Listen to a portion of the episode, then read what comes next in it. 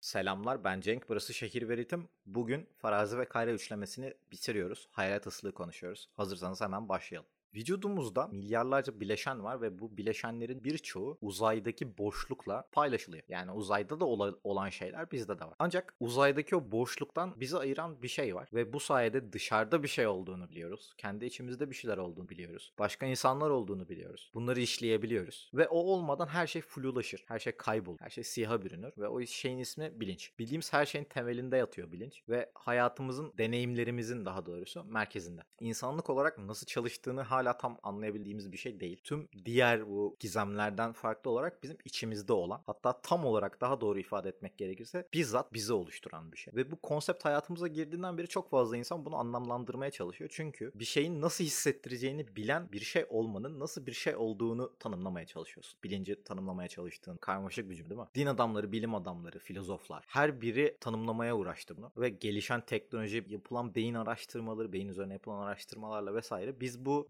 bilinç denen sihirli şovun nasıl çalıştığını anlamıyoruz. Bildiğimiz tek bir şey var. Bilinçlerimizle, bilinç altımızla, bilinç üstümüzle karşıyla iletişime geçebiliyoruz. Yani direkt konuşuyor olmasak bile. Ve bunu yapabilmenin ismi hikaye anlatmak. Ve hikaye anlatmak diyorsak da Türkçe rapteki en iyi hikaye anlatımı Hayalet Islığı. Hayalet Islığı bence bu tamamen subjektif bir görüş. Türkçe rapin en iyi albümü. Yani kimisi Bir Pesimistin Gözyaşları diyor en iyi albüm ama Bir Pesimistin Gözyaşları hikaye anlatmak temelinde değildi. İçinde hikaye anlatan ya da bir şeyler anlatan diyeyim. Şarkılar vardı ama yaşından dolayı komple tok bir albüm değildi. Olgun bir albüm değildi. Ama Hayalet Islığı her anlamda karşı yani kendi duygusunu karşı inanılmaz verebilen bir albüm. Ve bir storytelling albümünde kriterimiz bu olacağı için bu onu gerçekten çok başarılı bir hale getiriyor. Beatlerle ve sözlerle ve anlatılan hikayeyle çok çok çok iyi bir albüm haline getiriyor. Yalnız hikaye demişken şuna, şundan bahsetmek lazım. Dramatik yapı diye bir şey var. Bu senaryolarda, kitaplarda, bütün hikayelerde olan bir şey. Ve günümüzde Freytag piramidi denen bir piramit üzerinden anlatılıyor. Ne bu? Giriş, yükseliş, climax, tepe noktası, geri dönüş veya düşüş ve katastrof en sonunda. Yani yıkım ya da işte hikaye iyi gidiyorsa devamlılık.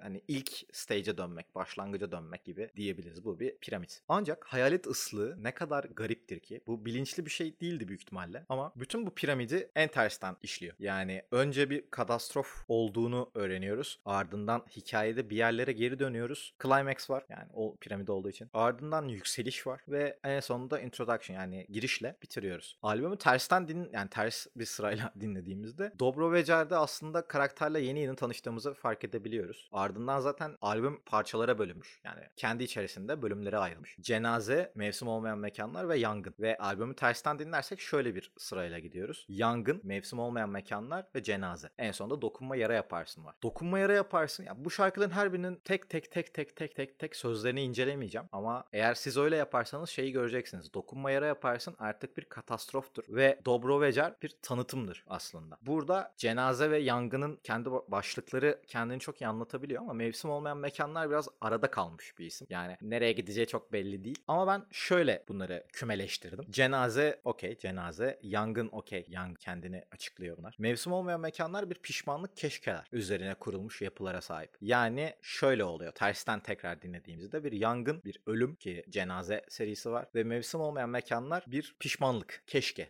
Kaybettiğiniz birine dair duyulan keşkeler, ahlar, vahlar, anılar, mevsim olmayan mekanlar ki çok iyi biz. Albümün bölüm olarak tabii ki Climax'e ki ortada da olmasından dolayı mevsim olmayan mekanlar ancak şöyle bir şey yapılabilir. Şöyle bir perspektiften bakılabilir. Cenaze 1, Cenaze 2 ve Cenaze 3 Ölüler Konuşamaz, Kolonya ve Merhumun Çalıntı Gölgesi yani Cenaze 1, Cenaze 2, Cenaze 3. Burada aslında bütün albümü açan, bütün albümün konseptini açan ve alt metinlerini bana gösteren şey Cenaze 3 oldu. Ağaç Kakan ve Type Will'le olan düet parçası. Ağaç Kakan'ın yazdıklarını bir yere oturtabiliyorum bu dünyada. Hayalet Islığı'nın dünyasında ama Type Will'ın teknik anlamda çok iyi yazmış olmasına rağmen motivasyonu Kayra ve Ağaç Kakan'la çok ters düşüyor. Bu dünyada çok bir yeri yok yani. Kayra ile çok ters düşüyor ama Kayra'nın kalemi, Kayra'nın yazdıkları ölüm hissini ve o Anadolu'ya özgü cenazevi hissiyatını, o ağırlığı, o griliği çok iyi yansıtıyor. Ve bence Kayra'nın en iyi verse'ü değil ama en vurucu verse'ü Cenaze 3 kariyerindeki. Ardından mevsim olmayan mekanlar geliyor. Yani şu an mesela düz bir dinleme sırasıyla gittiğimizde dokunma yere yaparsın. Bir şeyler olmuş, bir keşkeler var, bir lan ahlar vahlar var. Cenazede neler oldu daha doğrusu ahlar vahlar derken. Cenazede tersten ilerlemeye devam ediyoruz. Ölüler konuşamaz. Kolonya. Ve mevsim olmayan mekanlar. Ayaz me- meyhanesi geliyor. Bir fotoğrafın rüyası ki zaten dediğim bu keşkelerle en alakalı. ismi, ismi bile alakalı ya. Bir fotoğrafın rüyası yarım kalır. Bir eve hangi gün gidilmez? Unutulanlar ve kar. Kar burada direkt olarak aslında iki dediğim iki konseptle de alakayı kuran şarkı. Yani tersten dinlerseniz de bir bağlama köprü görevi görüyor. Düz bir sırayla da dinlerseniz bir bağlama görevi görüyor. Ama ben burada bir fotoğrafın rüyasına ayrı bir parantez açmak istiyorum. Kayra'nın Nahoş Nidalarda da konuşmuştuk. Buhran üzerine yoğunlaşan bir kalemi var. Yani kafamda cehennem mesela en son yaptığı işlerden. O da aslında bu hisse, bu buhrana, bu üstüme üstüme geliyorlar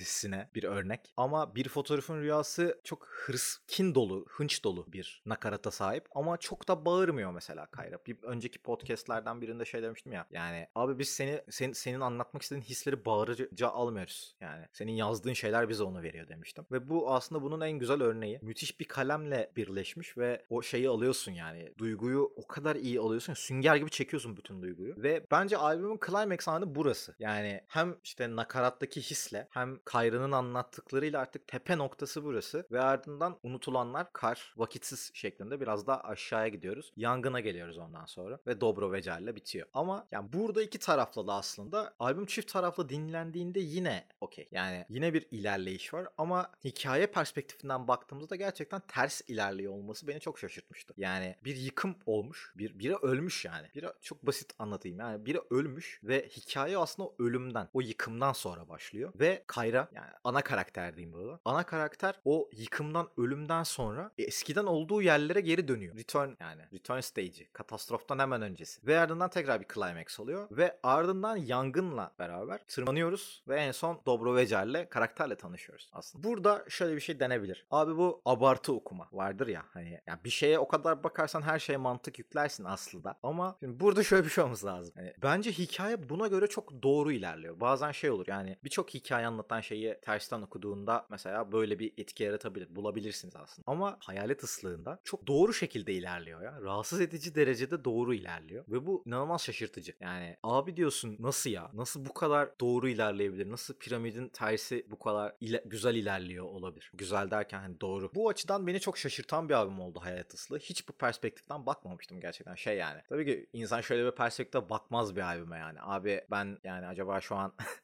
e, abartı mı okuyorum ya da lan dur şu albümü bir tersten dinleyeyim falan demez. Ben de tersten dinlemedim. Kalplerken hani tersten başlamışım. Şöyle oldu albüm bitti. Ben dedim ki ya ben bunları kalp atmamışım. Gideyim kalp atayım. Ama aşağıdan başladım. Son şarkıdaydım yani. Dobro Vecer'deydim. Öyle likelayınca şey oldu. Yani beğenilen şarkılarda terse düştü. Sonra bir kere daha dinleyeyim dedim. Bir kere daha dinlerken beğenilen şarkılar da vardı. Ben de tersten başladım. Ve o sırada şeyi var dedim. Oha bir dakika. Bir dakika bir şey buldum. Kayra'nın belki yakın zamanda yaptığı işleri eleştirebiliriz ama gerçekten Hayalet Islı çok tok bir albüm. Yani beatinden tut scratchlerine, işte Farazi'nin performansına, Obscura'nın performansına, Ağaç Kaka'nın performansına ve çok böyle bireysel bir şekilde alırsak Type Wheel'in performansına, Karaçalı'nın performansına, Sorgu'nun performansı, Sorgu ve Dapoet'in performansına. Gerçekten herkesin inanılmaz prime'ını gerçekleştirdiği, hani climax falan filan dedik o kadar. Herkes tepede yani albümde. Ve bu gerçekten şey bir his olarak da söylemiyorum bunu yani. yani çok iyi bir şeyi zaten övmeye çalışmıyorum. Gerçekten bu albümü bu kadar iyi yapan benim gözümde bu. Yani Sorgu'nun mesela sandığımdan herkes babam gibi gülecek de yazdığı verse mesela çok şey yani. O hissi biliyorsan oradaysan böyle seni alıyor ve çok güzel dövüyor. Çünkü Sorgu'nun kalemi ben en azından 90 nesille beraber artık kendisinin kalemine dair inanılmaz sarsılmaz bir güven hissetmeye başladım ama o sorgulanabilir bir kalem. Birçok insan sorgulayabilir o kalemi. Ama gerçekten bir storytelling albüm bu ve bazı hislere, bazı hikayelere odaklanmamız gerekiyor. Hikayeyi o kadar iyi veriyor ve o kadar duyguyu beat sağ olsun burada Farazi'ye respect atmak lazım. O kadar iyi veriyor ki seni gerçekten şey gibi hissettiriyor. Bir duvar kenarına sıkıştırıp sağlı sollu dövüyor seni aslında. Peki bu albümle alakalı negatif ne denebilir? Negatif aslında evet biraz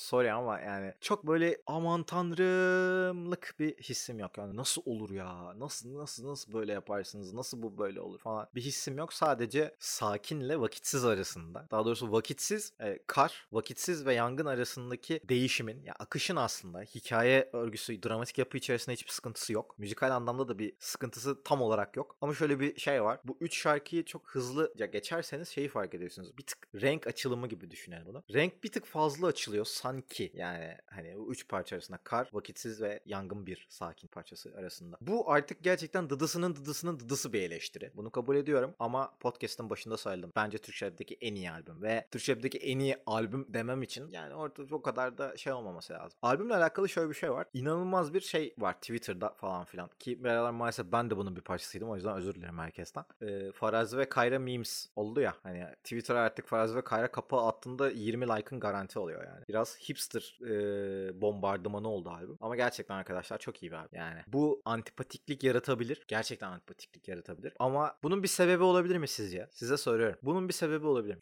Bence var ve bu yüzden öyle. Bu yüzden albüme karşı çok derinleştiğini hissettiğim bir ön yargı var. Yani şey oluyor. Biri hayal tıslığı övdüğünde öf oğlum falan oluyor. İnsan olmaya başladı insanlar. Ama arkadaşlar bu albüm 2013 yılında çıktı ve yapılmış en iyi Türkçe rap albümü. Sorry. Sorry. Evet birçoğunuz kesinlikle bu fikir benle hem fikir olmayacak ama ben çok şey bir insan değilim. Onu bilenler biliyordur. Yani Fuat'ın albümlerini çok severim. Siktir 3'ü falan çok severim. Rapstar çok iyi bir albüm. Medcezir çok iyi. Romantizmi çok iyi bir albüm. Bunların hepsi çok iyi albüm. Ama ben dinlediğimde her birinde çok kritik şeyler buluyorum. Eksikler veya hatalar. Bunlar bunların birçoğu yaş, yaşla alakalı yani. Albümün yaşıyla alakalı. Hayat ıslığında bunu göremedim ve gerçekten birisi bu albüme bir eleştiri sahibi ise dinlemek isterim. Bana yazabilir. Gerçekten ama. Yani. Çünkü ben de şey oldum. Özellikle bu podcast'i kaydetmek için oturduğumda şöyle hissettim. Abi ama bunun eksisi yok ki. Hani ne konuşacağım ben? Oldum. Bence Türkçe rap'i daha çok değerli bir albüm. Çünkü Türkçe rap'in çok kafasını açtığını düşünüyorum. Türkçe rap'teki birçok insanın kafasını çok açtığını düşünüyorum. Sonraki yıllarda Kayra'ya gösterilen saygının bu kadar artma sebebi de aslında bence bu. Farazi ve Kayra. Kesinlikle bu. Farazi'den bahsedebiliriz. Bence Farazi'nin Farazi ile ilgili şöyle bir e, şey vardı yıllar önce. Hip Hop Life'la olan yakın ilişkilerinden dolayı artık var mıdır yok ben o kadarını bilemem. Yeraltı operasyonunda falan zamanda konuşulan bir şeydi bu. Farazi'ye karşı çok şeydi insanlar. Ya yani o kadar iyi prodüktör değil ve hani biraz network'ü sayesinde oralardaydı. Deniyordu genel anlamda. İşte ilk Naş Nidalar çıktığında falan ki yani en son konuştuğumuzda o albümü konuştuğumuzda söylemiştim. Oha yani. Ama böyle deniyordu. Bence bu albüme kadar ya. Bu albümden sonra akıl sağlığı yerinde olan birinin faraziye çıkıp abi yok ya network'ü var sadece demesi bence delilik. Yani delilik. Hani sadece sorguyla olan herkes sandığımdan herkes babam gibi gülecek parçasını bile bırakabilirim. Ha diyorsanız ki abi ama kemanlar memanlar sen eleştirmiyor muydun kemanlı olan her şey güzel diyorsunuz diye diyorsan dokunma yara yaparsın var. Bence inanılmaz inanılmaz iyi bir beat. Gerçekten şey bir albüm ya. Hani çok tanım bir albüm gerçekten. Ama bir yandan da şöyle negatif bir şey var. Buldum falan. Hayır sadece şöyle bir negatif tarafı var. Bu albüm o kadar iyi bir albümdü ki ondan sonra mesela Kayra'dan ne gelirse gelsin şey olduk ya abi ama abi hani abi sen hayatısını yapmış adamsın falan olduk. Yani beklenti de çok büyüdü. Ya 35 gol atan bir forvetin bir sonraki sezonu gibiydi bence. Wow dünyanın en Kayra benzetmesini falan yaptım. Bunu ya Kayra yazabilir ya Umut Sarıkaya yazabilir yani. Teşekkürler.